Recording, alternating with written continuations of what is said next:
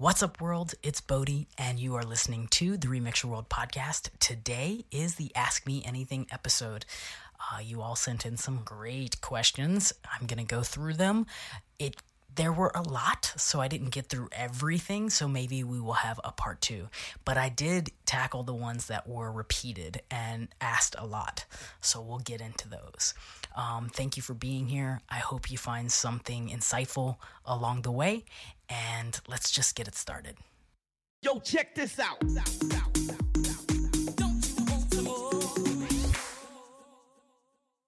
When did you first suspect you were trans? Um, so I can tell you there was a moment when I remember really hating saying I was a girl. And I think that was the first moment that it really clicked of like, mm, something right. Before, I always wanted to be around the boys and do whatever the boys were doing, dress like my brother, you know, all of that, yes. Um, but I wasn't in a place where I was not feeling like I was other than. I just more or less thought that I was kind of that's what I was and I was like them in a sense. I didn't really realize yet, you know. So there was a moment though when I had to say that I was a girl or I was asked this question and it and it really kind of struck a chord with me. So around f- end of first grade going into second grade was when my family and I left Louisiana to move to Dubai. So we lived in a um, Hyatt Regency, and at the you know top ten floors or whatever it was at were residencies, and we were living there while our house was getting built, and there was um, an ice skating rink and an arcade and a pizza place and all this stuff you know like in the bottom floor, and my brother and I were just able to go and and play down there you know, like after school or, or whatever. We just could be down there until dinner time, I guess. And so I was skating once. There was an ice skating rink that I, and I loved to skate. And I remember two things around involved around ice skating. I hated that I had to wear the white damn skates. I wanted the fucking black skates. like, why do I have to wear the white skates? I wanted the black ones. And the other thing was I think eventually I just got black skates. My mom was probably like, whatever, you want to wear black plate, black skates, it makes you happy, wear black skates. But there was a moment when there were these two girls that were always down there skating, also like every day. And I was just kind of like in my, I don't know, like I'm young and I'm skating and I want to like show off for the girls and all of that kind of stuff. And I remember these girls being all the way at the end of the skating rink. And they yelled across the whole skating rink to me, Are you a girl or a boy? And in that moment, it was so like devastating to me of like, ugh. You know, like I didn't want to say, you know, like I, I did not want to say. And so I remember screaming, It starts with a G because I knew that it at least kind of rhymed with a B, but like it was still, it just didn't feel good. And so I think that is like the first real memory that I have of, okay, I am not happy with saying that I am a girl. Um, and from then on, it just slowly started to kind of change and me really starting to not understand what was kind of going on. That was that was the beginning of really not being comfortable in my gender, um, and not really wanting to be a part of it. You know, I didn't I didn't like I didn't like that. Um, and then you know from then on, it really kind of slowly started to just. I just started to grow up. You know, I didn't really understand any of it. Um, I went through a really rough pay, patch and bad patch of just really not being okay with being my gender at a very young age, you know, all through Dubai and leading up until seventh grade when we left Dubai to live in Aberdeen. it was really heavy for me in those years. And I really was fighting with not understanding who I was. You know, there was there was really no such th- I had no one in my world that was that way. I had nobody that had seen even I don't even really remember seeing much of it on TV or any of that. You know, we grew up in Dubai, we didn't have TV. You know, we had British television occasionally. Um so like I didn't have a whole lot of influence, you know, and I was just trying to figure it out, I guess, on my own without really having language for it or anybody to even really talk to about it. Um, and so for me, I, I think that's when I kind of really slowly started to build a relationship with, you know, what I will use the word God, but I don't know if that really fits it. But back then as a kid, I would, you know, use that word. God was the word that I would use. And I would pray a lot that I would wake up as a boy. I have um, really sad, heartbreaking memories of praying to Jesus in my grandmother's house. Um, in the summers, when we would leave Dubai and go and spend the summer in Louisiana and New Orleans, um, my grandma, I would stay in my grandmother and I would stay in like one of the bedrooms, and there was this big picture of Jesus. And I remember this was sixth grade going into seventh because we were about to move to Aberdeen, Scotland. I can remember this was towards the end of Dubai, going towards Scotland. Um, I think I was slowly starting to kind of like show in my chest.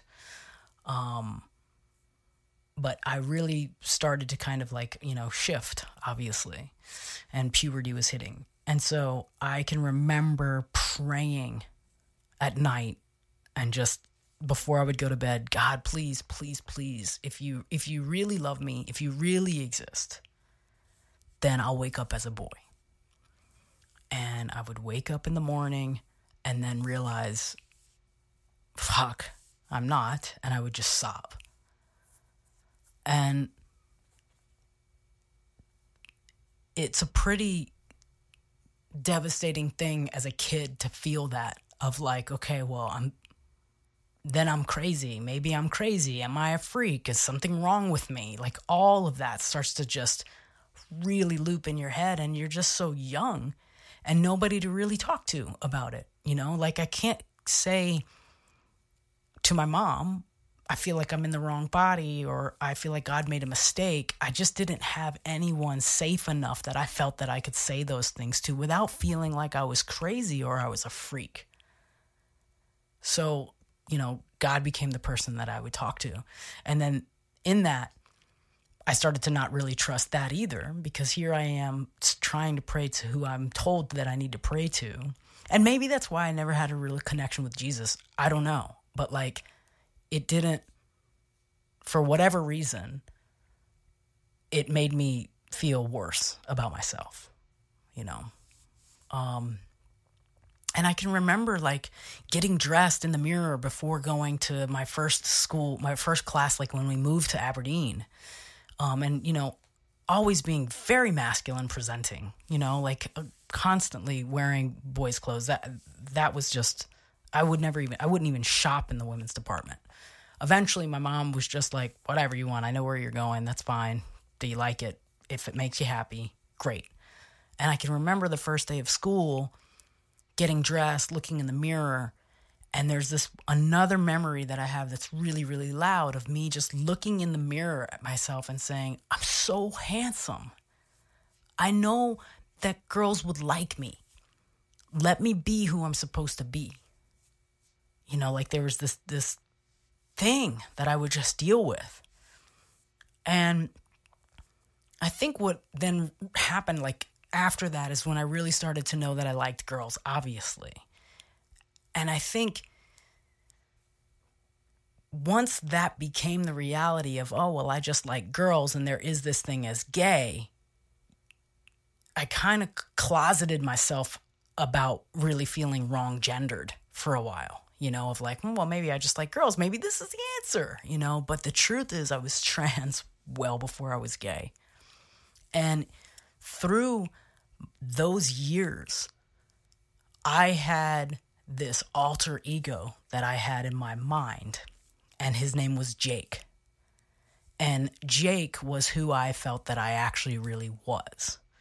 And so I can remember going to school as Allison, but like before I would go to school or before I would get dressed or before I would, you know, like leave my bedroom, I would almost have this ritual with myself of like, okay, but what Jake is really wearing and what Jake is really looking like is.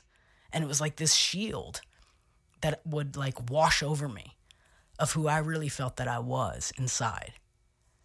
And Jake was a huge part of me for as long as I can remember, you know, for years until I kind of came, until I, I feel most likely until I came out as gay, which would have been, you know, 17, 18. But there was this huge alter ego of Jake for me that was able to live his best life, I guess. You know, like he he was able to do whatever he would want to do. And I would come home from school and it was like in my mind I would me and Jake were playing. You know, it was like I was able to be in my bedroom air guitaring or playing keyboards or singing or doing something musically like this persona obviously of music. I wanted to be a rock star before a DJ. And that was the safe space for Jake to just be. Um, and yeah, I mean, and I kept him pretty quiet for as long as I can remember, you know, until I started really dealing with this stuff in therapy six, seven, eight years ago.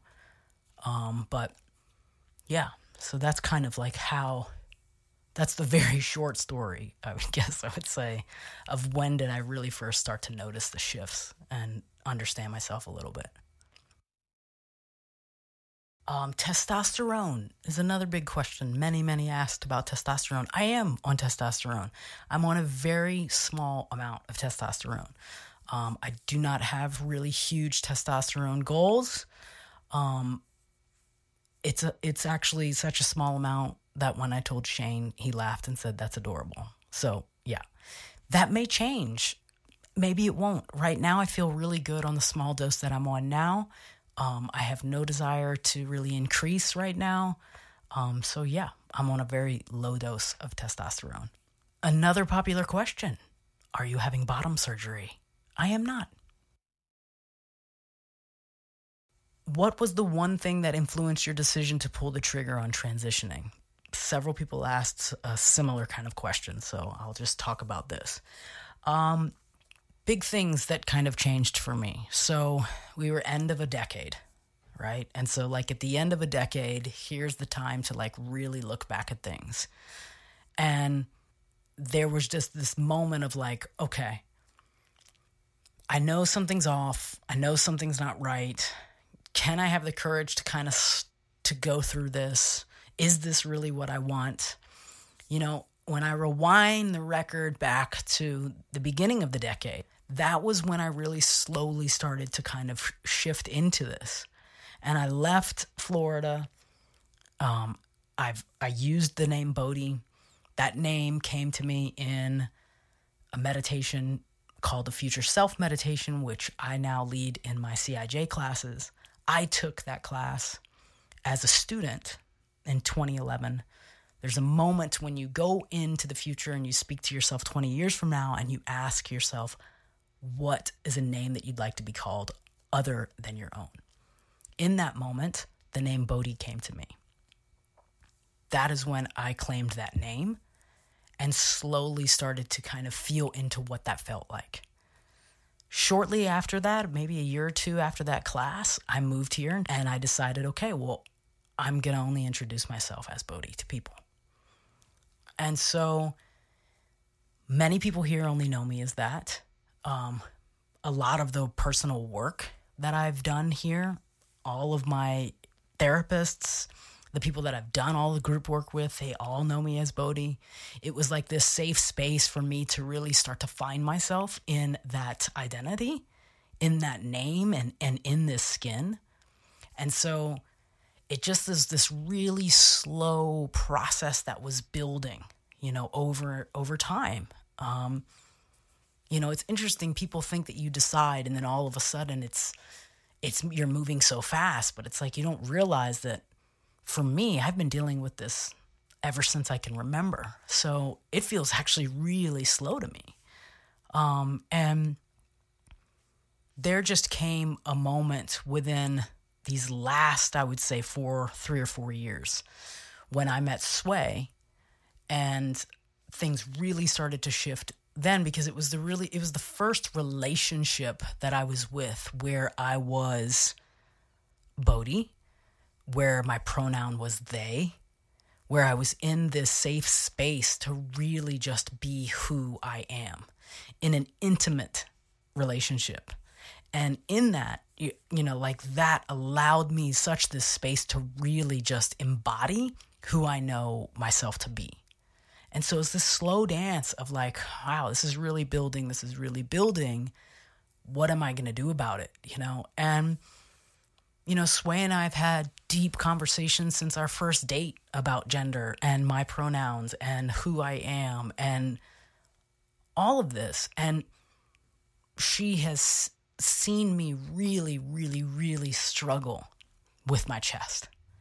You know, like fetal position on the floor, struggling with not understanding my gender, not wanting to do anything about it, needing to do something about it, but being afraid to do something about it. You know, like she's really seen me in my most vulnerable moments, particularly around my my chest.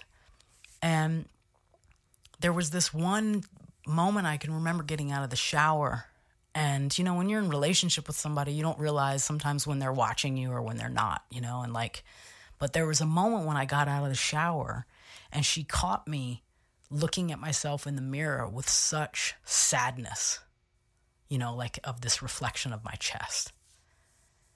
And I didn't know she was watching me. You know, it's something that I've been dealing with for as long as I can remember, but I didn't know I was being watched in that moment. And so I kind of turn over and I see her, and she's like, Babe, like opens her arms and she's like, "We got to talk about this. Like this, you know, it, we need to do something about this. This is this is I didn't know it was this deep. You know, like let's talk about it." And I think you know, that was a big pivotal shift for me to be in relationship with someone who really really really sees me and feeling that kind of support of like, "Oh my god, okay, uh, yeah. This this I have to do something." And for so long, music has stopped me from doing so many things. It's amazing how when you follow your passions and you follow your dreams, they become such beacons for everything in your life. Music was that. Every single decision I had made was about the music where I was going to live, what I was going to do, how I was going to DJ, where I was going to DJ. Everything was driven by the, by the music. And my move here was not. And then my transition too, I knew that this had to be about me. And I think I, sh- you know, made it so quiet for so long. Well, I can't take off a couple of months from you know like DJing. You know that that was a big excuse for a long time. Um, of course, you go through what what will people think. You know, even though I have so much support and in my own community, of course, but the trans community isn't the most celebrated amongst our rainbow fam. So there was that in my mind as well. You know, like, what are people going to think? You know, how am I going to take off time from DJing? So all of that really slowly was was playing in the background. And between enough deep conversations with my therapist, my groups, um, a lot of hypnotherapy, there it was finally just loud enough of like okay i'm gonna slow I, i'm gonna i'm gonna do something about it. And then i started to talk to sway of like okay let's do it. We're gonna i'm gonna have top surgery. And once i decided that i was gonna have top surgery and then december rolls around we're about to go into a brand new decade and i wanted to have a really big um, experience in a therapeutic setting with a high dose of psilocybin.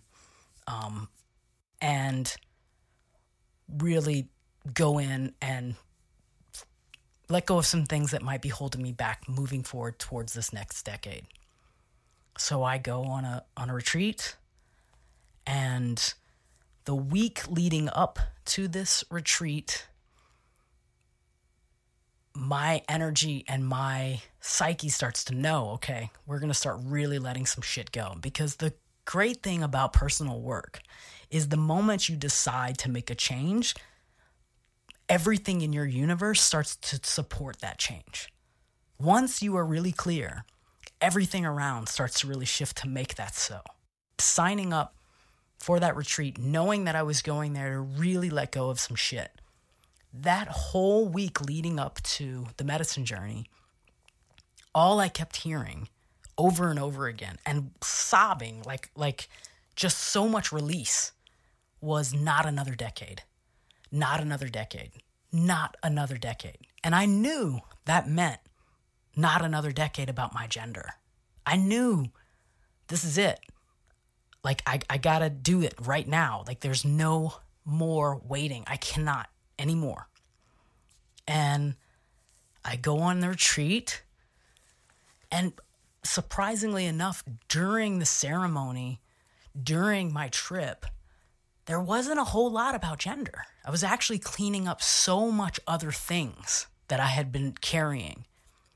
But at the end, when I was able to share an integration and like really let go, it was the first time I was able to voice with a group of people that I didn't even really know, besides two people, of who I really was and what I was planning on doing. And in that claiming of that, between that and the end of the decade, there was just no turning back. That was it.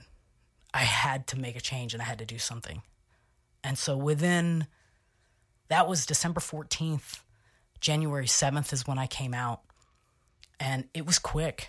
It was like, the mushrooms were like, nope, we're going to let go of all that stuff. and here we go. And it's time. That the medicine was loud, you know, and I knew it was going to be because I knew what I was going for. And that was just the final straw of like, no, it's time to move on.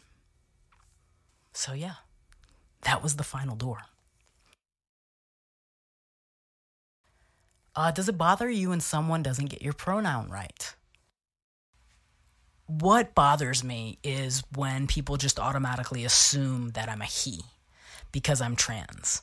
I understand that this is a transition for all of us, right?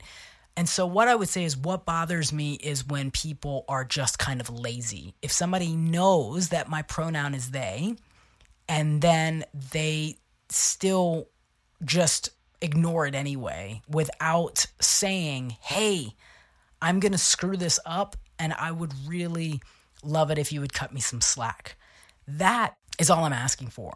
Just be honest with me and say, I have known you as a she for so long, and they is a little weird to me. You're the first they in my life, so I'm gonna fuck it up, which is okay, you know. Like, but but they feels really good to me. I I like love everything about being a they.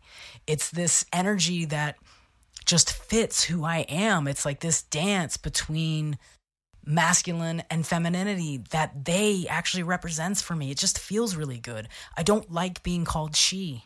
I never liked it as a kid. You know, and it's not that I don't like being called he, I just prefer they. They just feels like me. So I request that if you want to see me and you want me to feel seen, then then try. Then just try because they is what really really resonates deeply with me. I love it. And that doesn't mean that in gay speak you can't be in the club be like, "Hey girl," cuz I get that in gay world we are all girl. Yes honey. Yes honey. I'm here for it girl. Yes. But truthfully if you want to know what like my actual preferred pronoun is on the day to day then baby i'm a they. Okay yay they. And if i was to raise a child which i'm not i would totes be raising babies honey think about how gender has affected you. You know, if you are a, a man listening, how many times have you heard in your life, suck it up, boy? Don't be don't be acting like a sissy up in here. You know, or whatever it, it, it was to push you in towards the masculine. And the same thing for females that are listening that you can't be strong. You can't go what after what you want. You can't be powerful. You know, so those sorts of bullshit boxes that we've been put in for centuries. I'm just not subscribing to that fucking memo anymore. No. So they feels really good to me. And it may take a hot minute for you to get used to it, but you'll get you'll catch on. There's a lot of kids out there nowadays who are non-binary and who prefer they them there. Thankfully, we have we're, we're coming to that, you know, where there's kids that are learning about gender neutrality. And it's important. And so if I am your first they in your life, then hey, welcome, motherfucker. I, yay, they. i I'm here for it. And you can fuck up with me. You can mess up. But I'm requesting that you at least try and see me and hear me and know that I'm totes they, babe. Okay? Yes. And you can still call me queen. Come on, come on, come on, come on, come on. What speaks to you most about being non binary? What speaks to me the most about being non binary is that there is this beautiful dance between the masculine and feminine. And I'll put it to you in terms of music. Say the masculine side, you have intense, hardcore, hard techno, you know, 138 plus, just rough and intense techno. And on the other side, you have beautiful, chill out, Balearic, um, floaty, euphoric music, right? And so the masculine and the feminine, there is this space in between that feels really good to me. You know, I like it driving, I like it hard, I like it rough, but at the same time, I like it soft and floaty and euphoric. Music to me, my sweet spot is in between. You know, and also my sweet spot in gender is that space in between. Non binary for me means that floaty space that I don't have to go to one side or to the other. How does the person you are today differ from the childhood dream of the person you'd become? Well, there's so many things that are actually the same as my dreams. Okay. So when I speak of my dreams as a kid, my dreams were always music. So, in a sense, I have lived a lot of that out.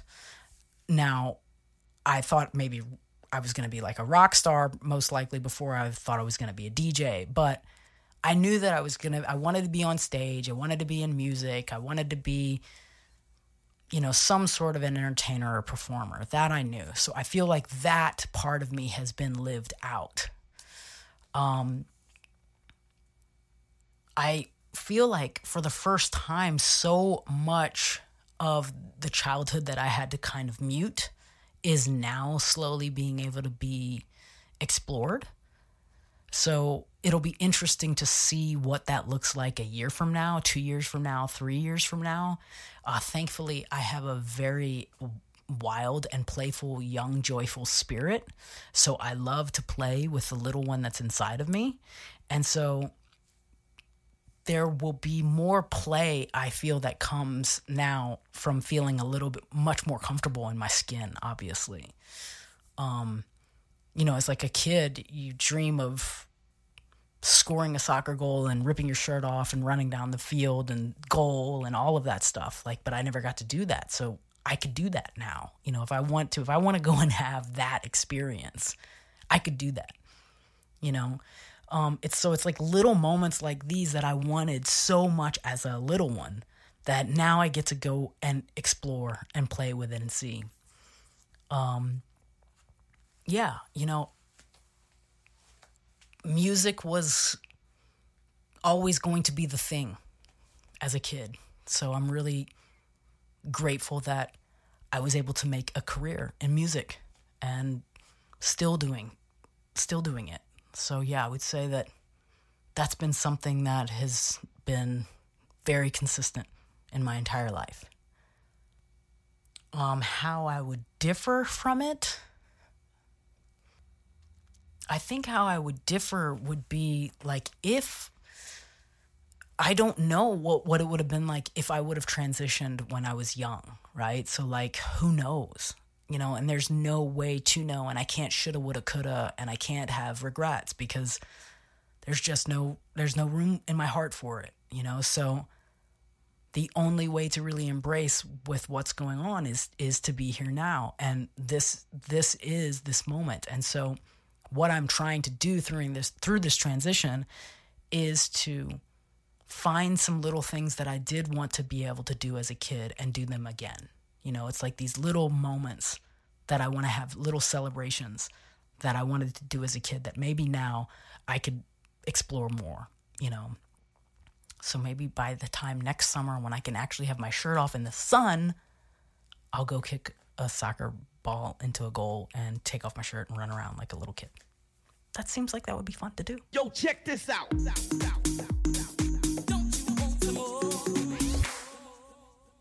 If you could choose a different career path in life that you find fascinating, what would that be and where do you derive that influence from? Okay, great question. The good thing about this is I am already doing it. So, um, I started Remix Your World. For me, the only other thing that that's really lit a fire under me like music has been, you know, the world of personal development. So I kind of just followed the light and ran with it.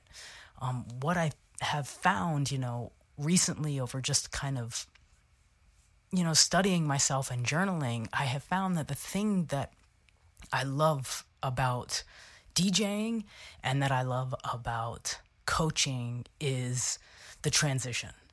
And for me, when I was a young DJ learning, of course, the music was what drew me first, but what I was obsessed with was the transition. And I wanted that mix to be so clean to where you couldn't even tell a new track was coming in until you were already so into something else that you were like, whoa. And I wanted that kind of experience. I wanted to be able to take genres that didn't technically go together and make them go together and things that you wouldn't think would work. I wanted to find a way to make them work. And I love helping people in their transitions as well with the same kind of vision. Um, and that goes beyond gender. You know, we're all going through some sort of transition, you know, whether it's life transition, career transition, relationship transition, um, something that we're moving through. And I really love helping people get from where they are to where they want to be. And that's something that I'm super passionate about. And I'm grateful that I have found a way to mix the things that I love together with Remix Your World. What is one quality of life or characteristic that you have known since childhood and observed throughout your life that brings you joy each time it's experienced? Without a shadow of a doubt, music. I mean, there's music. Music, it's just my thing. Whether I'm rocking out to like some yacht rock, to some ambient music, 90s country, to freaking Berlin techno, you know, like it can be all the things. But music is that one thing that can just transcend us all. And it is the thing that I've kept with me since I was little. And I think even if you were to even take it apart of music and go even like really pull back the lens on that, it's sound. I just, I love sound. You know, like it's the one thing that can just change your mood in an instant. And what's so magic about it is it can change your mood to anything. You can feel scared within like three chords. You know, like you ever watch a horror movie without sound? That shit ain't scary. It's not scary at all. That is some funny ass shit. As soon as you put the music on though, then you're scared then you're scared. That's the power of music. And the same thing can go with something that's uplifting. You know, like think of the the worst day that you possibly could have and then you find a song that is so inspiring you put it on it will completely change your whole energy and mood. So for me you know music is medicine period. It's my medicine of choice. It is the thing that i have loved the most in my life and the thing that i have hated the most in my life. True story but it's that relationship of light and dark that calls me back to it every time. You know, it's this, it's the medicine that I need. What are some of the best and most effective ways that you bring about peace and acceptance in your life and that you try to instill in others that may be going through setbacks? Great question. Uh, peace and acceptance to me resonate in the same frequency. You know, so like those are values to me that that it's like the same tone, the same frequency is playing. And that frequency of peace and acceptance, even love, is something that I am able to rest in in in the mornings, you know, when I meditate or um, when I witness something that was like a really sweet moment. If I notice like a stranger does something that just like it's so sweet it floods over me, or or an animal, or I see my friends, you know, like um, celebrating some sort of success. It's a it's a frequency that happens that I feel, and that frequency is always available to us if we allow to turn down all of the other noise that's going on. And for me, the best way to cultivate that frequency being more often in your life is stillness and meditation. You know, it's the thing that I talk about so much. And funny enough, so many of my students and clients resist it over and over again because it's not it's not the easiest thing and you don't see the results right away. So it can be daunting to build a meditation practice in the beginning.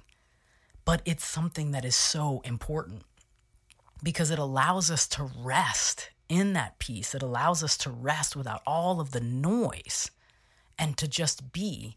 And when you get comfortable with that beautiful feeling of just being, then you're able to then witness it in other areas of your life. You know, so I would say to anybody who's listening who's really struggling right now, and a lot of us are with what's going on, if you do not have a meditation practice, I invite you to like no time like the present because it's something that is free and can really help you understand that all of that mental chatter that's going on is not who you are. And the more you sit and rest, you can get behind all of those fucking frequencies that are blowing up at you. And you can get behind it and just like chill. You can literally get to a space of like, that is some crazy ass noise. It's like being this this is the thing, and I get it. And and when you first start meditating, it's it's loud up there. It's super loud. And there are times when it is really quiet my mornings are so peaceful. It's like amazing. It's called a meditation practice because that's exactly what it is. It's a practice. So I would invite you to begin a meditation practice. And it's it's so simple and it's and it's free. It's free. You know, like and the other thing that is free as well is journaling. Those are two things are non negotiables in my life. No matter what is going on, I meditate daily, I journal daily. It's a non negotiable for me. It's just private time with myself. And it's it's me it's me time and it's it's also free. You know, it's like we live in a world where we want fast results right now. We want things to be fixed and I've got to do this and I've got to do that. When most of the time, actually, we just need to chill the fuck out and like get quiet and listen and and not allow all of that noise to tell us what we think it thinks we should be doing. You know, so find time to begin a meditation practice. I, I that is something that I just it's super important. You know, and if you can't meditate, which I don't believe is true. I believe that that is a story that you're telling yourself. But if it is hard for you, then I would say start with yoga. Because yoga will get you to a place where in Shavasana, it will feel so good you'll want to get back to that Shavasana space, you know, like after a really good yoga class. So start with yoga if you can't get to meditation first. But I would say those are really great things. So besides journaling, meditation, I, I am a serious advocate for therapists, coaches, and doing personal work, investing in a coach, investing in therapy, investing in something that is going to help you overcome things, help you deal with your traumas, help you deal with what might be going on um, on a subconscious level.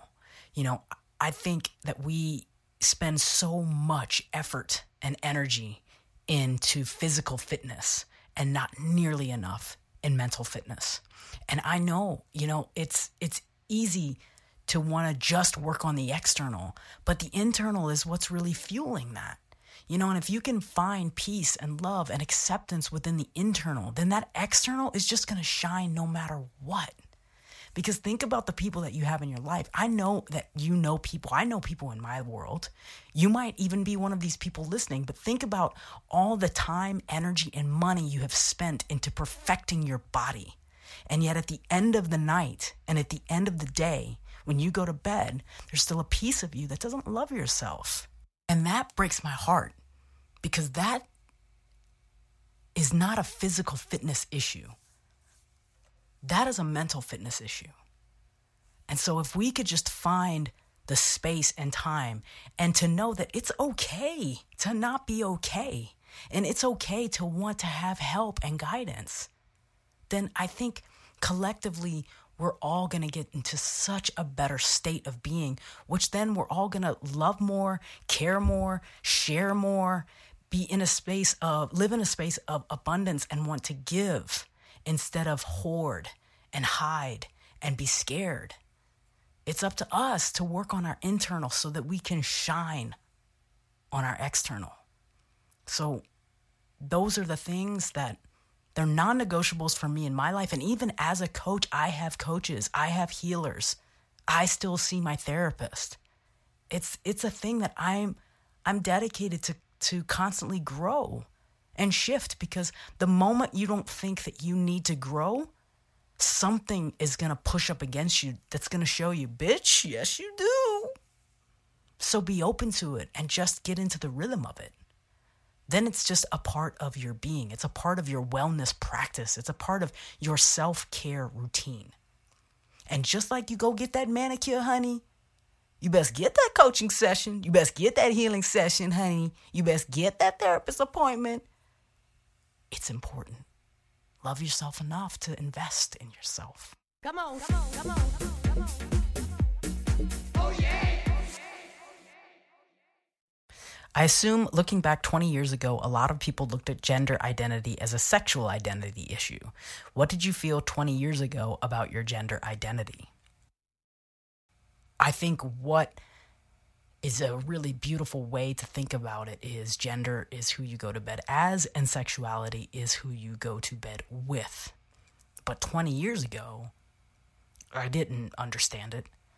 Um, i was 23 i was crushing it as a young pup dj like every day all day working on music. Um, it was everything for me um, those times. And I was gay and I was totally closeted about my gender. I don't even think I was having those conversations with myself anymore. I had just thrown everything into music and just muted, you know, my gender as much as I could. And I was also really unhappy You know, I was the heaviest that I'd ever been. I was around 240 pounds, and I just was eating my way into, you know, not having to feel what I knew that I was trying to to mute. Um, so looking back on that, I was doing anything and everything that I could to silence that part of myself because I just didn't want to deal with it. Have you found joy, comfort, and happiness? I feel like I am, for the most part, pretty happy and pretty joyful. Those two, those are two things, especially joy. Joy is a is a is a core value for me. Um, granted, of course, I have my days, but like those are things that I I. If you were to ask people what they thought of me, I think people would would tell you that I was genuinely a happy and joyful person. The comfort thing is new for me um, and learning to be more comfortable in this new skin. And I don't think I ever was comfortable. And I'm slowly starting to dance in what comfortable feels like.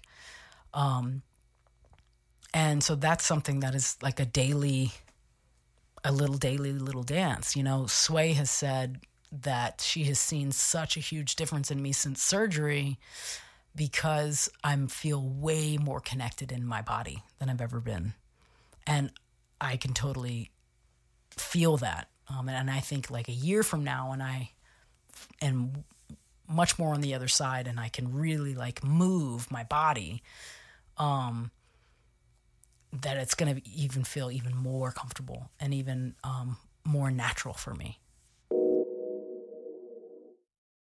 How do you open and close your day? Do you have a morning, daytime, or evening rituals that you practice?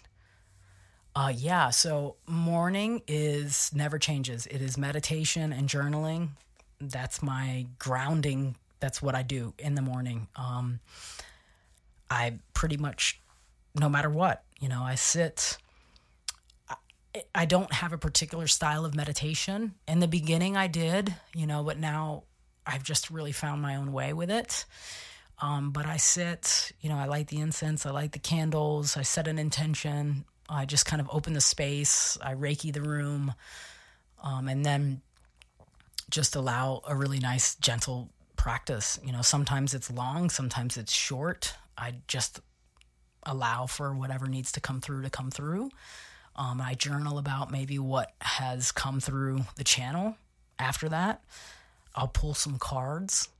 Um, there are if i'm really trying to manifest something and i'm really trying to work through something um, i have goals and intentions that i'm working on. So i'll look at those gold um, goal cards and i'll set the intention and look at what those action steps might be f- to get me closer to achieve those goals.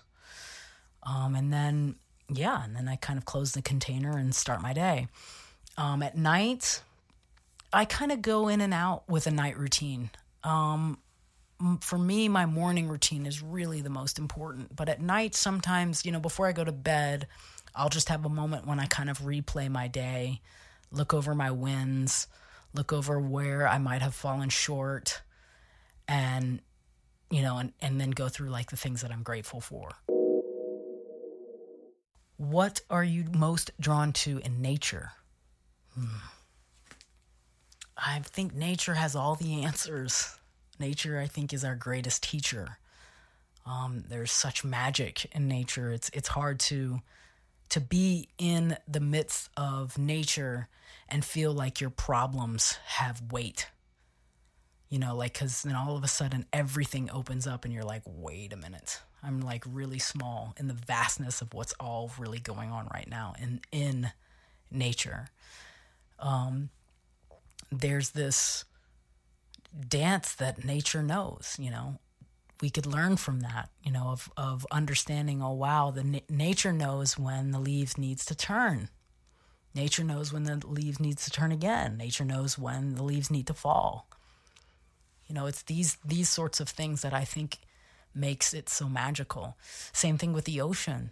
It's like laying there on the beach and just like allowing that water to just full, you know, come over you and then go back. It's like this back and forth of this trusting of the law of give and receive, you know, trusting, surrender, and release. And it, I think it's it's just beautiful. It's the greatest teacher that I know. Is there an experience of awe that you have had with the natural world that you would like to share?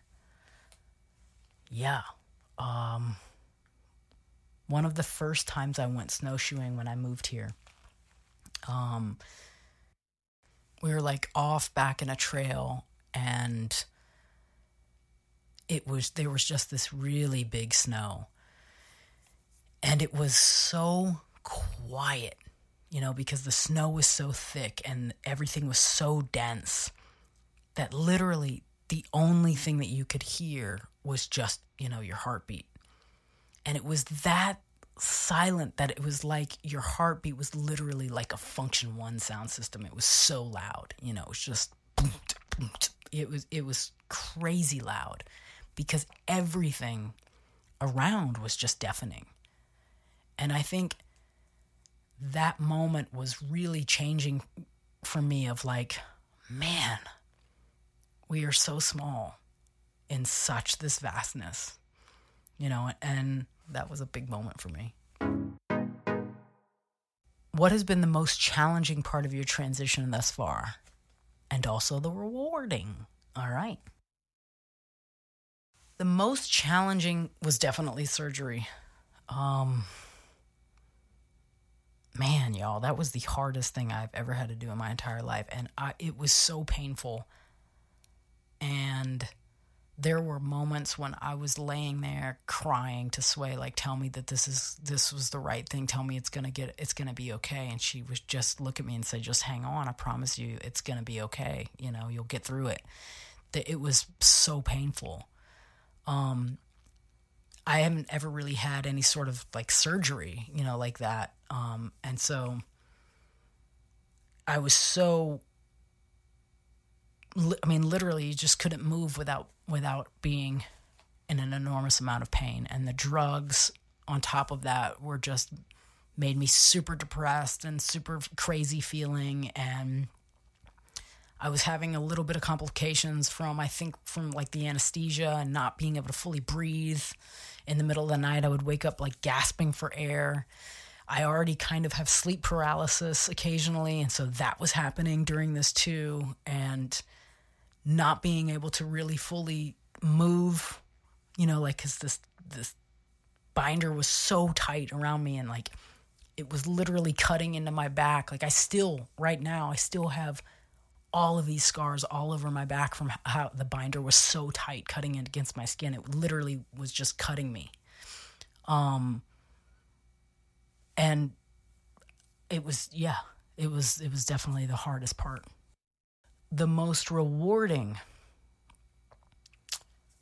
I would have to say also surgery, right? So like both of them. It's that's that's the beauty of life. It's like the thing that brings you the most pain can give you the most joy as well, you know, but the most rewarding has been, yeah, I don't have to wear a fucking binder anymore. Y'all, I don't think y'all understand. Let me try to explain it to you. Imagine that you have to constantly be wrapped around your chest every day, you know, like a, a binder. And it's not the same as just wearing a sports bra where you have a little bit more of, of flexibility. A binder really is like compressing you, you know, and like for those of us who are transitioning and really have an issue with our chest, like we bind because, you know, we don't like the way that we look with big breasts. Um, or breasts in general, doesn't matter what size they are. But in my case, I had some tig old biggies. So the binder, like literally, was always on my chest. And so if you think about that too, metaphorically and spiritually, that's my heart chakra of just being constantly covered. And what that does to your posture, how it then internally rotates you all the time because it's so tight that it's hard to even stand up straight because it's just so compressed. And to have that on day in and day out is emotionally exhausting, physically exhausting, and it just hurts. You know, and you take it off at the end of the day, you're just like, ah, I can breathe. But yet, I can't still because I still don't feel comfortable in my skin. So now I can actually take my shirt off and feel like, ah, I can really breathe. I don't have to have a binder. I don't have to have that covering me anymore. I can, I just feel so much more comfortable in my skin. I still have, I have to do like a lot of um, physical therapy and like like start really training my back muscles now because for so long I've internally rotated out of hiding and the binder that now it's like I have to tell remind myself to put my shoulders back like oh yeah I don't I don't have to be ashamed anymore. I don't actually have to hide myself anymore. I don't have to hide my breasts anymore. I don't have to internally rotate and pretend you know like they're they're not there. I don't have to feel this binder. I can actually open myself up and open my chest up and feel really comfortable in my skin. So that is the most rewarding part thus far. How has your family reacted? You know, I've only talked to my mom, my dad, and my brother, um, and my sister in law. Like, we, we're, I haven't really talked to many other folks about it. They all know, obviously, but, you know, obviously my parents were the first people that I had a conversation with. Um, I actually told my mom and my stepdad first. Um, surprisingly, because my dad's gay, you would think I would go straight to him. But I told my mom and my stepdad first. Um, I waited until the evening till I knew that they were at least two drinks in. Um, and they were, you know, surprisingly supportive. It wasn't the full I'm trans conversation as much as it was, hey, I'm going to have top surgery.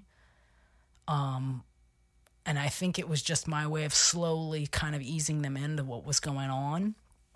And, um, you know, my mom said, whatever you want to do. You want to cut off your breast? Does it make does it make you happy? Okay, great. This is my mother. Okay, y'all. My mom comes from New Orleans her mantra is life is a party and do what makes you happy. And thankfully I grew up with that that also, you know, like in one side of my ear was that. And my mom has always said about every major decision I've ever made in my life. Hell, every decision, basically, even if we well we going where are we going for lunch? This woman constantly will ask, Well, does it make you happy? Yes. Then that's what we're doing. You want to be a DJ? Does it make you happy? Yes. Then you go be a DJ. You want to wear boys' clothes? Does it make you happy? Yes. Go wear boys' clothes. You want to take your have top surgery? Does it make you happy? Then do it. That's, you know, like my mom. And so literally she asked, Does it make you happy? Does this gonna make you happy? Okay, great, do it. And I remember her saying to me after, Don't you worry about what other people are gonna say to you. I want you to do this anyway. Promise me you're not to worry about what other people are to say to you. And I said, "Yes, I got you." You know, and that that was a big moment for me. Because I knew that she was saying, "Fuck everybody else. You do you do what makes you happy, and we love you and we support you no matter what." My dad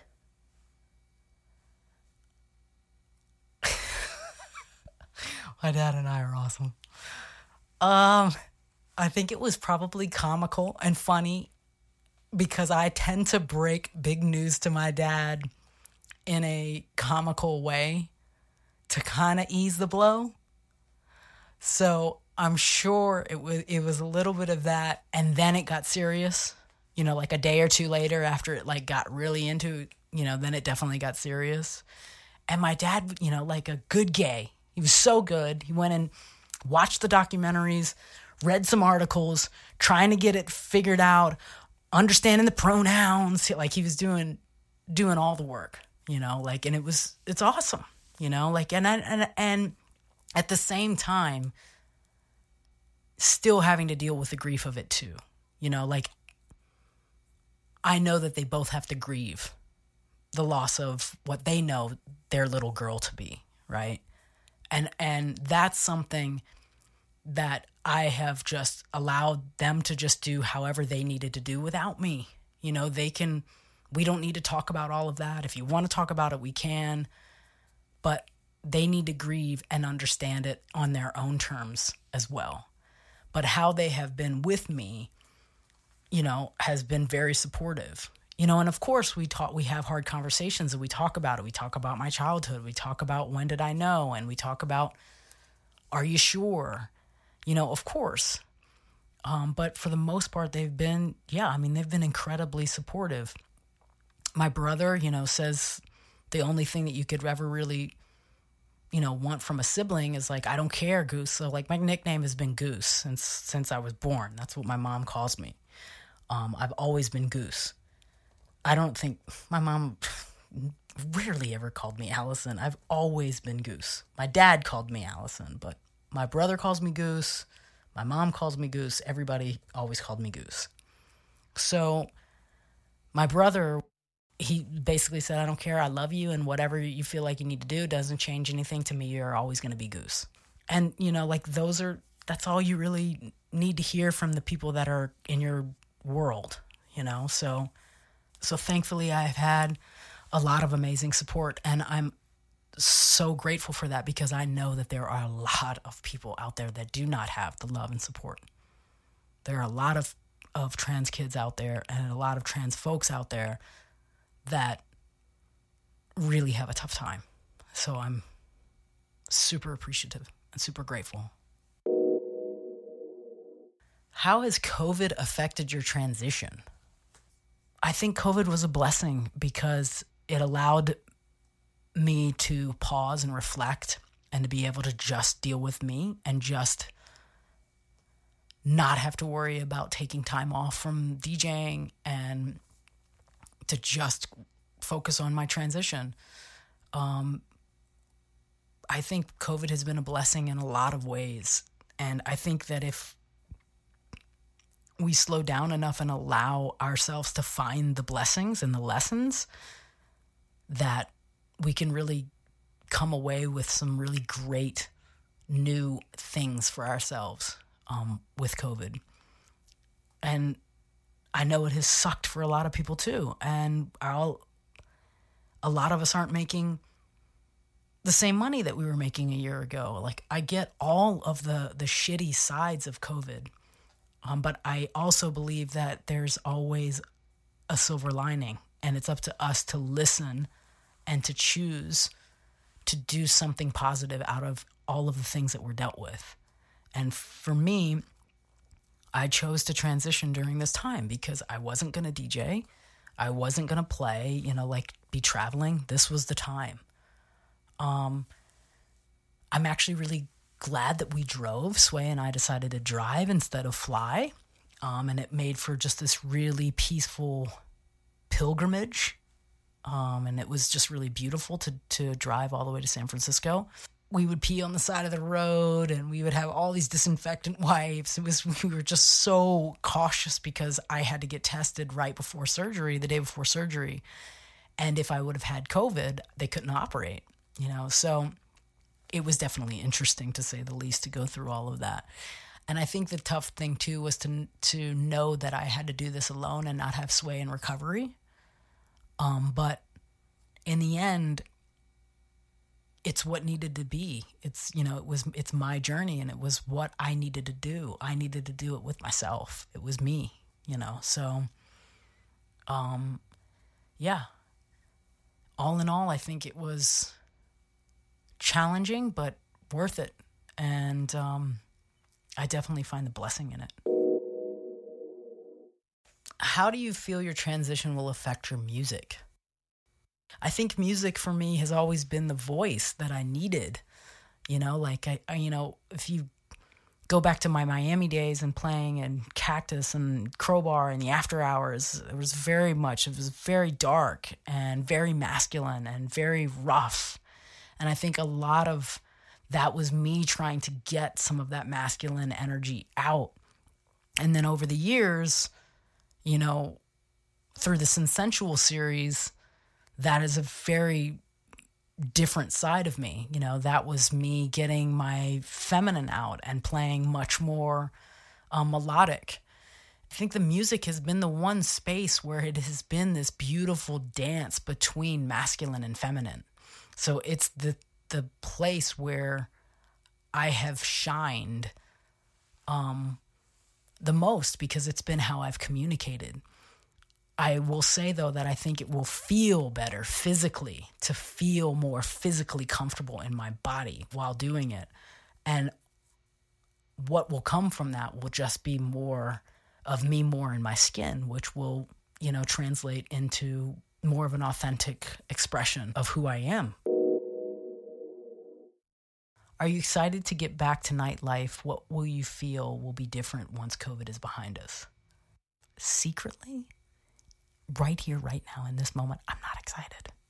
But it's it's because I'm still healing. So let's let's say that this is truthfully because I physically am not up to being in a club right now and having that thump in my chest where my scar is feeling it. So in this moment, I'm not, but I can tell you that I crave being at a festival or being in a big room with the sound and just losing myself to music.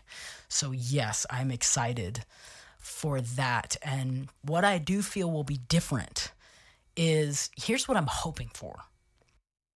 I hope that maybe we have gotten out of that fucking ridiculous circuit loop that has been going on musically.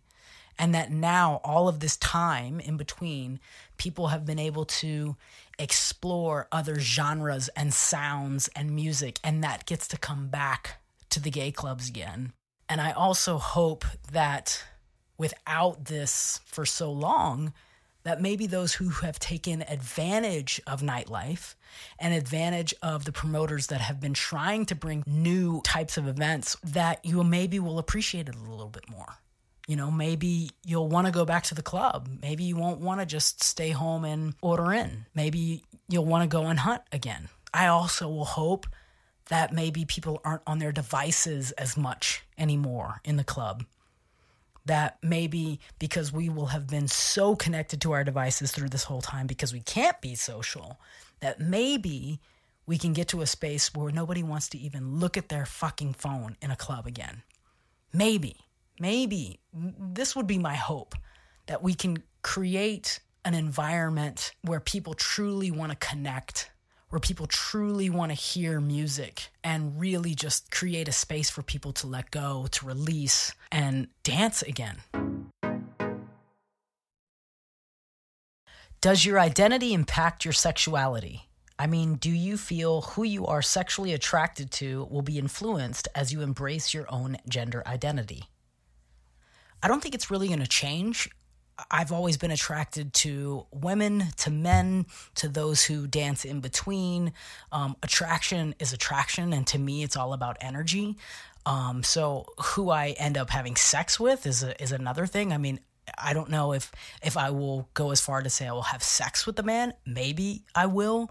Um, maybe that will feel more comfortable as the person that I am now. And if I feel an attraction to that, then I will explore that the great thing about Sway and I is we are open and we are very honest with each other about that openness. We have rules, we have guidelines, we have conduct. And whenever something shifts or arises, she will be the first person that I communicate this with. And that's just how our relationship is. Who have your rocks been during this transition? Well, Sway, of course, first and foremost. foremost. Um, Ash, who has also been on the other side of many conversations about this leading up to this. Um, my big brother Ben also has been on many sides of the telephone. Um, I would say Brett has been a big part of this because going to surgery, he was where I stopped and coming home from surgery, he was also where I stopped and stayed at his place. So it was really sweet to have his place and his um, care and love through the bookends of this of the, of such a big, huge um, surgery. And I would say probably who I have grown the closest with throughout this process just in a year um, has been Garrett. So those are the people that I have spoken to the most about everything and have kind of been really deeply um, along the ride with me. If you could say anything to your younger self, what would it be?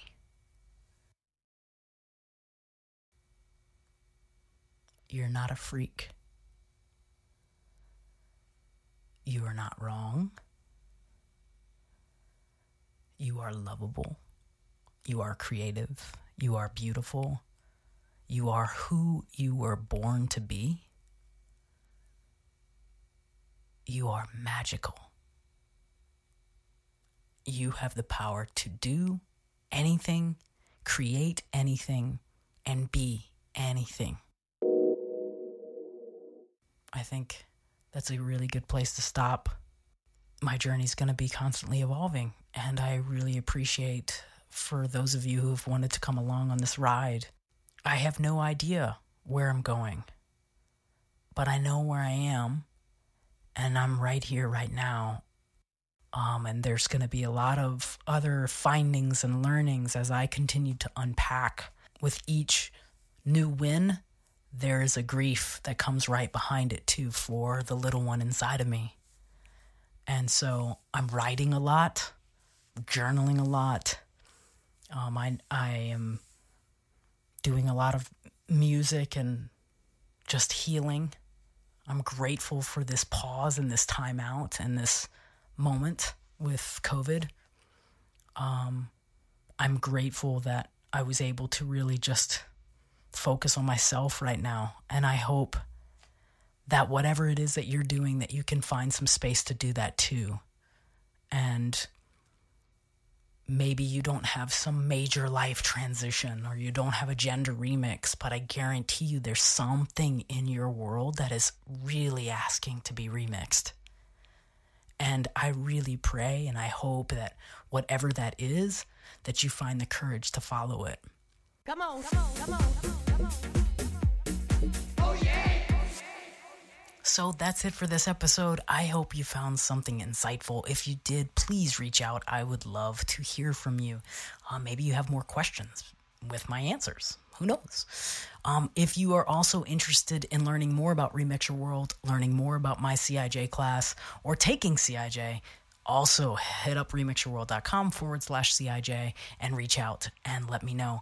I won't be teaching any more group classes this year, um, but I will be doing privates. So if you're ready to remix your world right here, right now, reach out. Maybe there's a way that we can do a private, um, but I won't be doing any more group classes in 2020. So you can get on the wait list for 2021 and we can make that happen. Also, what's coming this winter for Remix Your World are going to be two new offerings that I'm super excited about. I'm going to be offering hypnotherapy and sound healing. Uh, these are both two things that have been such game changers for me in my own personal growth, and I cannot be more excited to be able to share them with you and help you on your healing journey. Thank you so much. I love you all. Be safe, be kind, and I hope to see you really, really soon. Take care.